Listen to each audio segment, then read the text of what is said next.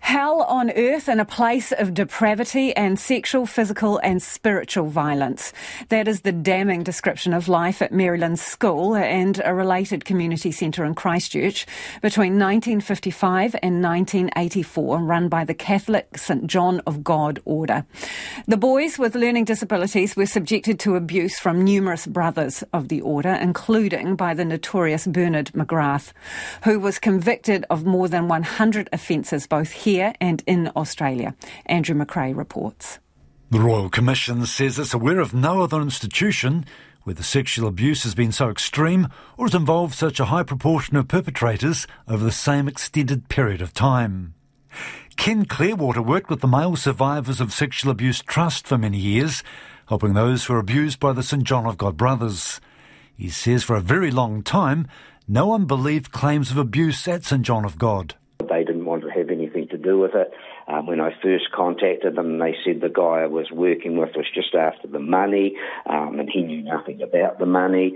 Um, so that was the response we got.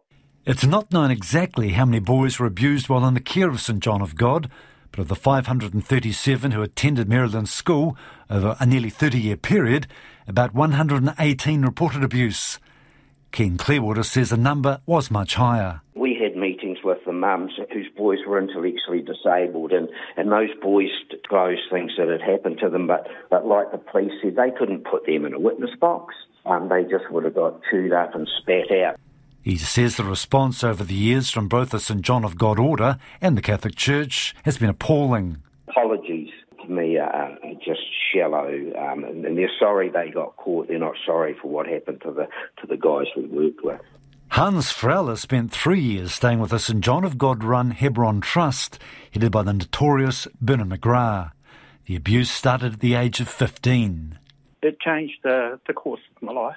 You know, these trust issues, you know, you, you become quite the recluse, I guess, where you trust nobody and, you know, you feel that you have to do everything by yourself because, you know, your parents aren't there for a start um, there's everybody that you sort of put your trust in has uh, let you down. Eddie Marriott spent 10 years at the Marylands Residential School and is now the oldest survivor. He was there from the age of five and the abuse started at six. He says no one believed he was being abused. They would have believed and I wasn't. And one big thing came out of that school was that we, we learned to believe it was whatever stay, happened at school stayed at school because if you told anyone, more times than not, they found out about it and you got punished.